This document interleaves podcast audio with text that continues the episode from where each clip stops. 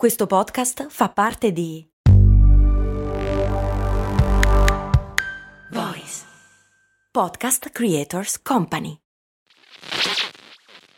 Ciao, sono sempre io, Max Corona, e ormai da anni racconto storie di brand. Devo dire che costruire un'azienda partendo solo da un'idea è proprio un'impresa, soprattutto se si ha una vita già avviata con un lavoro e con mille altre responsabilità. È difficile trovare il coraggio e l'energia per credere in quell'idea che però bussa sempre più spesso nella nostra mente e magari ci tiene svegli di notte. Per questo motivo, prima di cominciare il nostro viaggio nel tempo, vi voglio presentare lo Startup Builder un progetto di startup gigs che supporta anche questo ascolto, il cui scopo è proprio questo, evitare di avere rimorsi in futuro. È un incubatore online che in 12 settimane ti aiuta a capire se la tua idea può o meno avere un riscontro sul mercato e costruire tutti i documenti necessari per lanciare un'azienda e trovare finanziamenti da investitori. Insomma, riduce al minimo i costi e i rischi necessari. In 14 edizioni ha supportato oltre 2000 persone e li ha aiutati a raccogliere oltre oltre 9 milioni di euro di finanziamento. Scopri lo Startup Builder e prenota la prima chiamata gratuita per scoprire il potenziale della tua idea. Scopri tutto su www.startupbuilder.it. Max Corona, che sarei io, presenta Storie di Brand. Un entusiasmante viaggio back in the future alla scoperta delle storie che si nascondono dietro i marchi più famosi. Benvenuti miei cari viaggiatori nel tempo in questo nuovo episodio di Storie di Brand. È parecchio che non andiamo a rivivere la storia di una startup, non è vero? Beh, oggi vi porto indietro nel tempo alla scoperta di quella che è considerata la startup con la S maiuscola. Un'azienda che ha come obiettivo quello di rivoluzionare il mondo del trasporto urbano. Siete pronti a partire? Bene, Mettiamoci comodi perché è ora di tornare indietro nel tempo e scoprire la storia che si nasconde dietro Uber.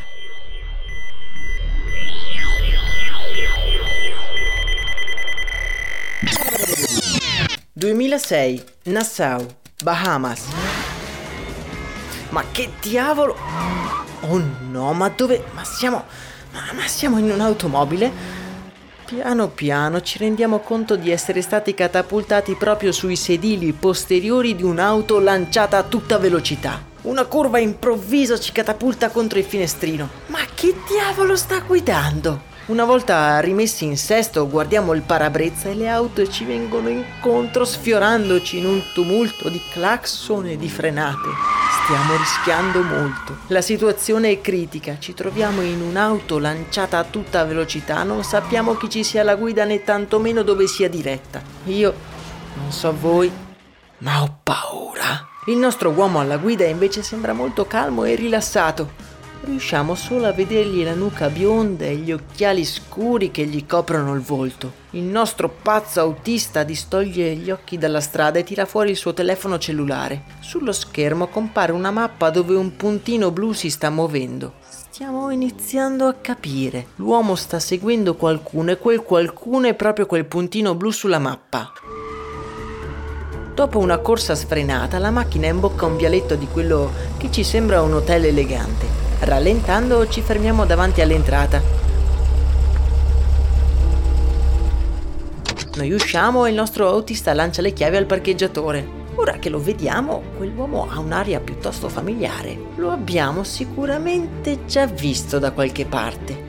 Ma dove? Viene accolto dal proprietario dell'albergo e noi ancora scossi dal viaggio ci allontaniamo un pochino ma non troppo da impedirci di sentire il nostro autista che si presenta.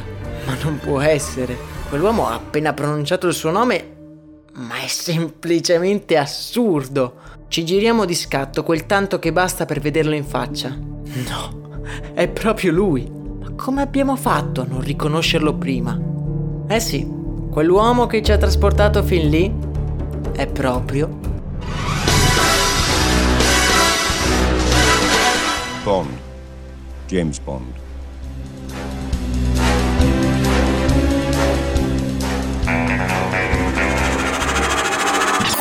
San Francisco.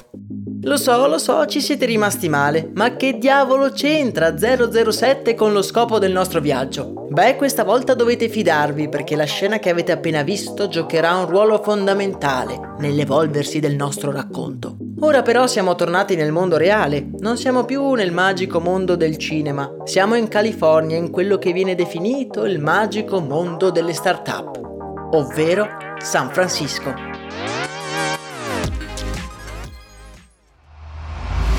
Ci troviamo in un modesto appartamento. È sera e le luci del tramonto si stanno spegnendo nella baia di San Francisco e la stanza in cui ci troviamo è illuminata dai bagliori di un televisore. Qualcuno sta guardando un film. Ci fermiamo un attimo cercando di capire di che pellicola si tratta e un sorriso si disegna sulla nostra faccia. È proprio 007 Casino Royale, il film di cui abbiamo appena vissuto in prima persona una scena. Il ragazzo che sta guardando il film è tutto rannicchiato su un divano troppo piccolo per contenerlo e negli occhi ha la classica espressione di chi sta finalmente facendo la cosa che più gli piace al mondo. A guardarlo bene ha un'aria un pochino malaticcia, capelli lunghi e quelle grosse occhiaie che gli circondano gli occhi, che sono tipiche di chi ha dormito poco nell'ultimo periodo. Quel ragazzo illuminato dai bagliori del televisore è Garrett Camp. Garrett Camp e lui ancora non lo sa, ma di lì a pochi anni rivoluzionerà per sempre il modo in cui ci spostiamo in città.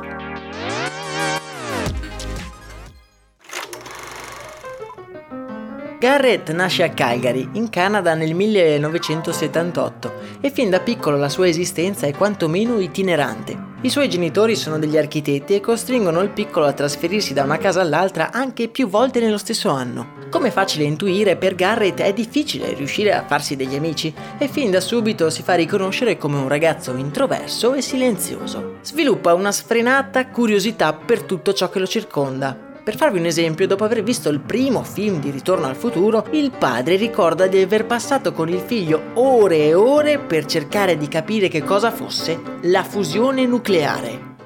Già, la fusione nucleare.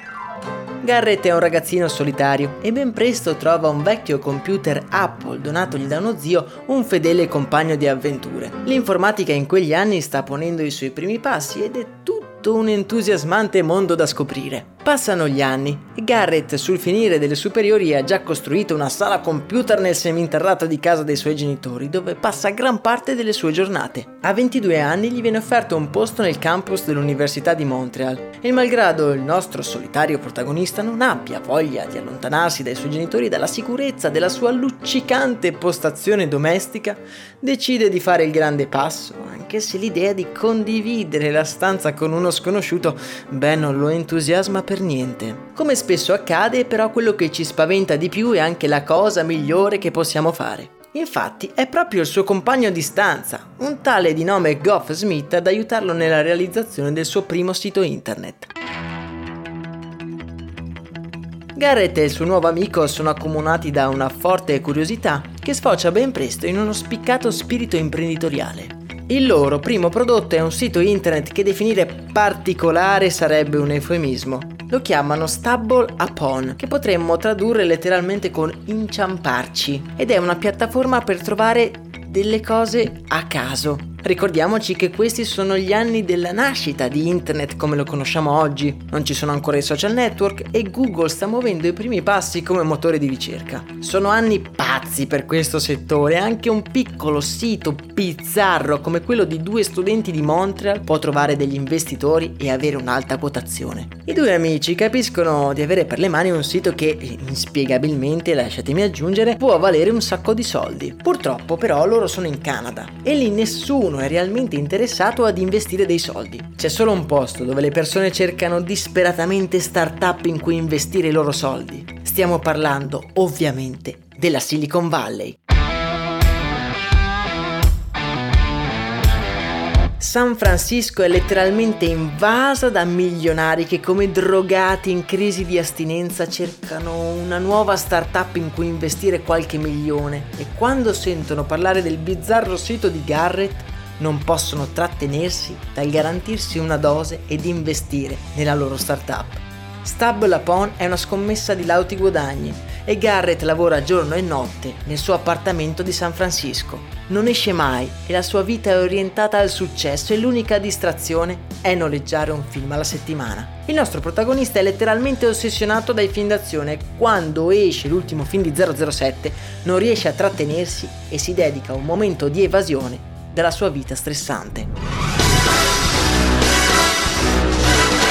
E proprio da qui il nostro viaggio è cominciato da quella scena che abbiamo vissuto noi in prima persona. Ve la ricordate, vero? La folle corsa in macchina, il cellulare e la mappa. Garrett sta guardando tutto questo e qualcosa nel suo subconscio sta prendendo forma. Lui ancora non se ne rende conto, ma per colpa di quel film il suo futuro ha appena preso una forma irreversibile. Ma andiamo con ordine. Il sito Stable Upon, una piattaforma che ti consiglia delle cose random, è sulla bocca di tutti gli investitori della Silicon Valley. Nel magico mondo di internet un'azienda arriva a fare un'offerta per la piccola compagnia di Garrett. L'azienda in questione si chiama eBay e la cifra in ballo sono la bellezza di 75 milioni di dollari. Stable Upon è un sito che in effetti fa parecchie visite, ma è pur sempre una piattaforma in cui ti vengono consigliate delle cose random, delle cose a caso. Lui si impegna ormai da anni per farlo diventare un lavoro a tempo pieno, ma mai avrebbe immaginato di trovarsi dall'oggi al domani plurimilionario. Ed è proprio così che succede. A malapena trentenne Garrett dall'oggi al domani si trova con decine e decine di milioni di dollari in banca e senza un vero scopo nella vita. La sensazione è di essere arrivato al massimo possibile nel campo dell'imprenditoria senza neanche rendersene conto. E adesso che cosa gli rimane da fare? Per noi che lottiamo tutti i giorni per fare anche un piccolo step nella direzione dei nostri sogni è difficile capire come si possa sentire una persona come Garrett, ma nelle nostre storie ci è spesso capitato di incontrare personaggi che hanno conosciuto un incredibile successo inaspettato per poi cadere nella più profonda depressione. Essendo single, con molta grana in tasca e poca voglia di vivere, Garrett si tuffa nell'unica cosa che un giovane uomo nella sua situazione farebbe. Esce a fare baldoria. Trascorrono i mesi, mesi in cui Garrett si trascina da un locale all'altro alla ricerca di quello scopo che sente di non avere mai avuto nella vita. Ok, trascinarsi da un bar all'altro a San Francisco non è però così facile. Ogni volta che Garrett esce in strada per cercare un taxi è costretto ad aspettare ore prima di trovarne uno. E la cosa è frustrante. E mentre il nostro protagonista sta aspettando un taxi lì fuori da quel locale, permettetemi una piccola digressione su questo annoso problema. San Francisco, una delle città più particolari e famose degli Stati Uniti, non è mai stata una grande metropoli. Prima del boom di internet era sì una città caratteristica, le sue colline, il ponte, Alcatraz, ma niente di più. Tutto cambia però quando cominciano a nascere nella baia alcune delle più famose tech company, attirando molti soldi e molte altre start-up. Come api su un miele profumato, i giovani imprenditori da tutto il paese cominciano a trasferirsi a San Francisco. La città, tuttavia, per quanto bella, non è pronta ad accogliere tutti questi nuovi cittadini affamati di opportunità. In particolar modo, il trasporto pubblico non è all'altezza della situazione. I tram non sono efficienti e a causa di un'assurda regolamentazione che ne regola il numero, in città è impossibile trovare un taxi. Il problema dei taxi è talmente radicato che ormai all'inizio degli anni 2000 è una caratteristica della città. Se ti trasferisci a San Francisco sai che è inutile prendere appuntamenti ad un orario preciso. I taxi arrivano quando vogliono e quasi mai sono sufficienti per tutti. Ma tutto questo che cosa ha a che fare con il nostro protagonista, Garrett Camp? Ma aspettate un attimo, noi dove lo avevamo lasciato? Ah sì, ad aspettare fuori da quel locale.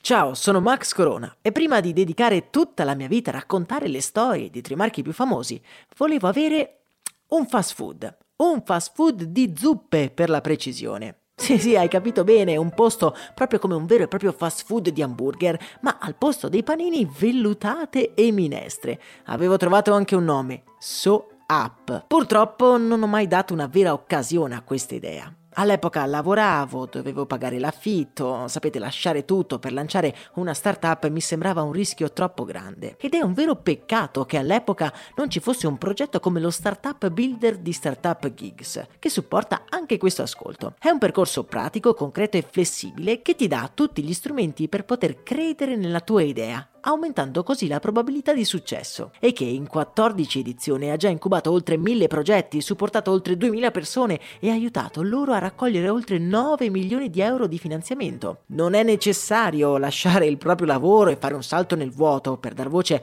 a quell'idea che ti tiene sveglio la notte. Se hai un'idea che vuoi finalmente realizzare, questo è il momento. Le candidature sono aperte. Prenota subito la prima chiamata di approfondimento gratuita. Trovi tutte le informazioni su www.startup appbuilder.it.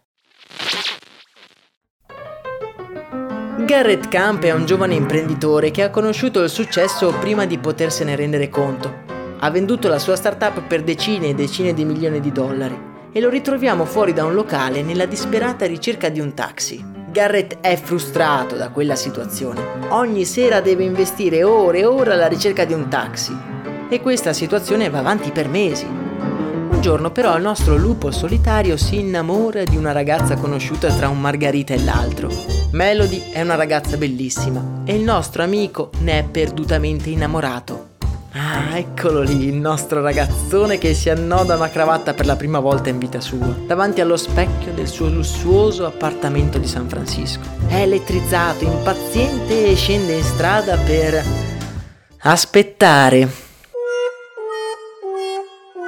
Quella sera è ancora peggio del solito. Garrett vaga per ore alla ricerca di un taxi e quando finalmente furioso riesce a trovarne uno ad arrivare al ristorante, Melody non c'è.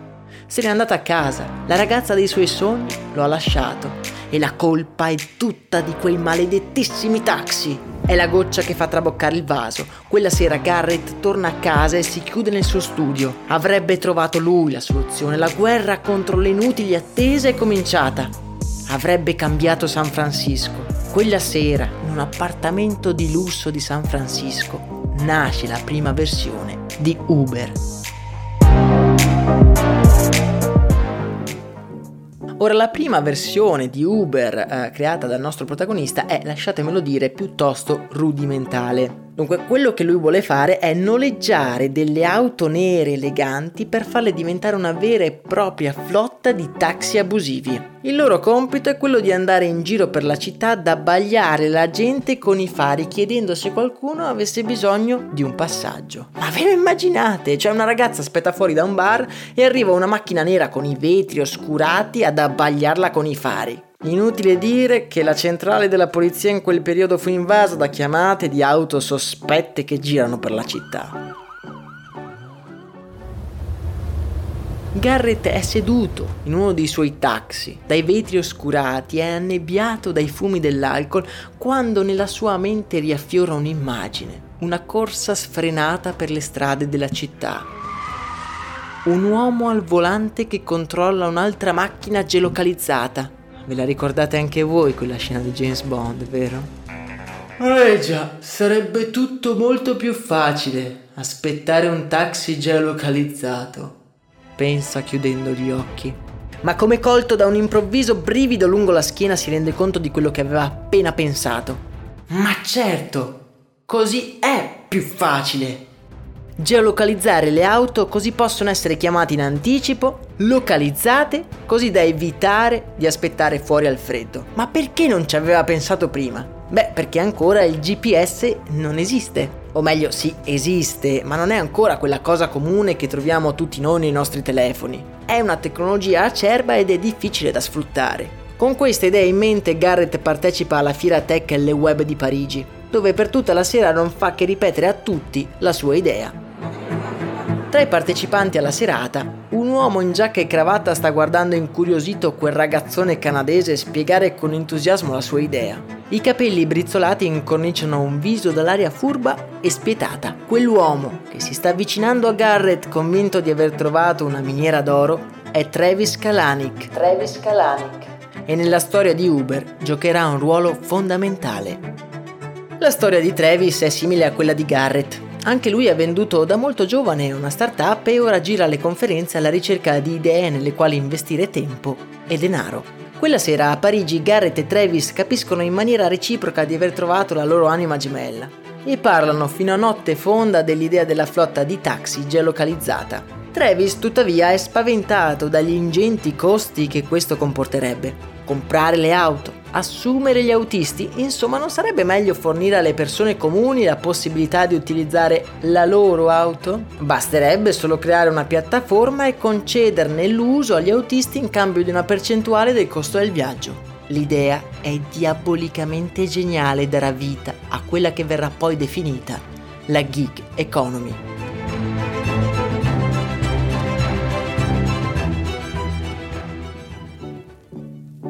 Passano i mesi e Uber è diventata una realtà della Silicon Valley. In un piccolo ufficio 5 persone lavorano senza sosta per definire il tutto. Garrett, Travis e tre programmatori che vengono pagati in quote di una società che ancora non vale nulla. Malgrado il grande coinvolgimento che Garrett e Travis hanno nella loro startup, nessuno dei due vuole essere alla guida della fase operativa. In poche parole, nessuno dei due vuole diventare il CEO. Serve in sostanza una terza persona che si occupi di mandare avanti la baracca. Travis non vuole perdere tempo a fare colloqui, prende il suo profilo Twitter e una sera scrive una cosa del genere. Alla ricerca di 4 bits dev, pre-lancio, grossa quota, grosse opportunità. Qualche consiglio? Dopo alcune ore però ancora nessuno ha risposto al suo annuncio. Stanno quasi per perdere le speranze quando... Eccovi un suggerimento mandatemi una mail. A scrivere quella frettolosa risposta è stato un giovane ambizioso di nome Ryan Graves e quello che ha appena scritto passerà agli annali come il più vantaggioso tweet della storia. Dopo un breve colloquio diventa CEO dell'azienda e questo team sgangherato sancirà l'inizio della scalata di Uber nell'Olimpo della Silicon Valley. L'app ancora non funziona come dovrebbe i primi a provarla sono gli stessi dipendenti di Uber che cercano di farsi scorrazzare in giro per la città utilizzando un complesso sistema di sms per chiamare i taxi. Il servizio di taxi di classe pensato da Garrett si trasforma piano piano fino a offrire trasporti a prezzi vantaggiosi in aperta competizione con i normali taxi. Se Garrett, il ragazzone canadese che abbiamo conosciuto all'inizio del nostro viaggio, guarda la sua creazione con sguardo paterno, gli occhi di Travis sono animati da uno spietato fuoco di successo e comincia a fare di tutto per accaparrarsi degli investitori. Parallelamente alla prima diffusione del servizio, investitori sempre più grossi rilasciano quantità di denaro sempre maggiori nelle casse della compagnia. Uber sbarca quindi a San Francisco, e poi a New York e infine a Parigi. Sembra proprio che l'app di questo sgangherato gruppo di ragazzi stia cominciando a conquistare il mondo intero. In poco tempo Uber si presenta in centinaia e centinaia di città, aiutando milioni di persone ad arrivare in orario ai loro appuntamenti. Ma allo stesso tempo riesce a portare a galla numerose contraddizioni della società in cui viviamo Secondo me non c'è nessun'altra azienda che è riuscita a sollevare tanti interrogativi e ha evidenziato l'apparente conflitto che c'è tra la società e la rivoluzione digitale. Uber di fatto, come abbiamo detto, ha creato la gig economy, un modello basato non più sui dipendenti ma su liberi professionisti che svolgono una propria mansione. Il tema è difficile da affrontare e probabilmente ci vorrebbe un podcast apposito. Uber è passato in pochi anni da un ufficio sgangherato ad essere la più quotata startup della Silicon Valley Garrett, pur essendo diventato molto più ricco di quanto non lo fosse prima, ha abbandonato quasi subito la direzione di Uber, rilevando di nuovo quel sito bizzarro con il quale aveva esordito nel mondo delle start-up. Stumble Upon. Ve lo ricordate, vero?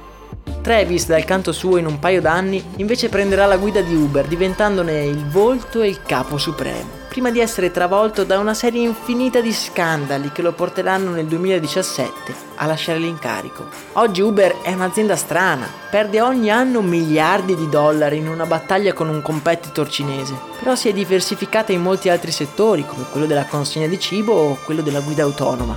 Ora è in una fase più o meno di stallo, e chissà quale sarà il suo destino. Oggi Garrett Camp ha una vita super impegnata, si dedica ad attività filantropiche legate alle infrastrutture e alla sostenibilità, ma siamo sicuri che riesce a trovare sempre il tempo per la sua occupazione preferita, guardare un bel film d'azione.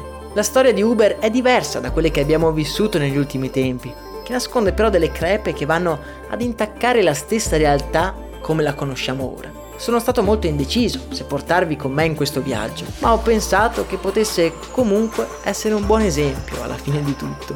Molto spesso si pensa alla figura degli imprenditori come persone che non dormono mai, che lavorano 25 ore al giorno e con una volontà ferrea che non si distraggono mai dal loro obiettivo. Invece, molte volte non è così. Sono persone come me, come te magari. E se anche voi siete ad un punto morto di un vostro progetto, fate come quel ragazzone canadese. Distraetevi, che non si sa mai, magari guardando un film di James Bond vi viene in mente di rivoluzionare la mobilità e la società contemporanea per sempre. Nel salutarvi e nel darvi appuntamento ad un prossimo viaggio nel tempo, io vi ricordo di seguire Storie di Brand sia su Instagram che su Telegram, dove troverete delle succulente curiosità e interessanti approfondimenti. Io sono Max Corona e quello che avete appena sentito è Storie di Brand.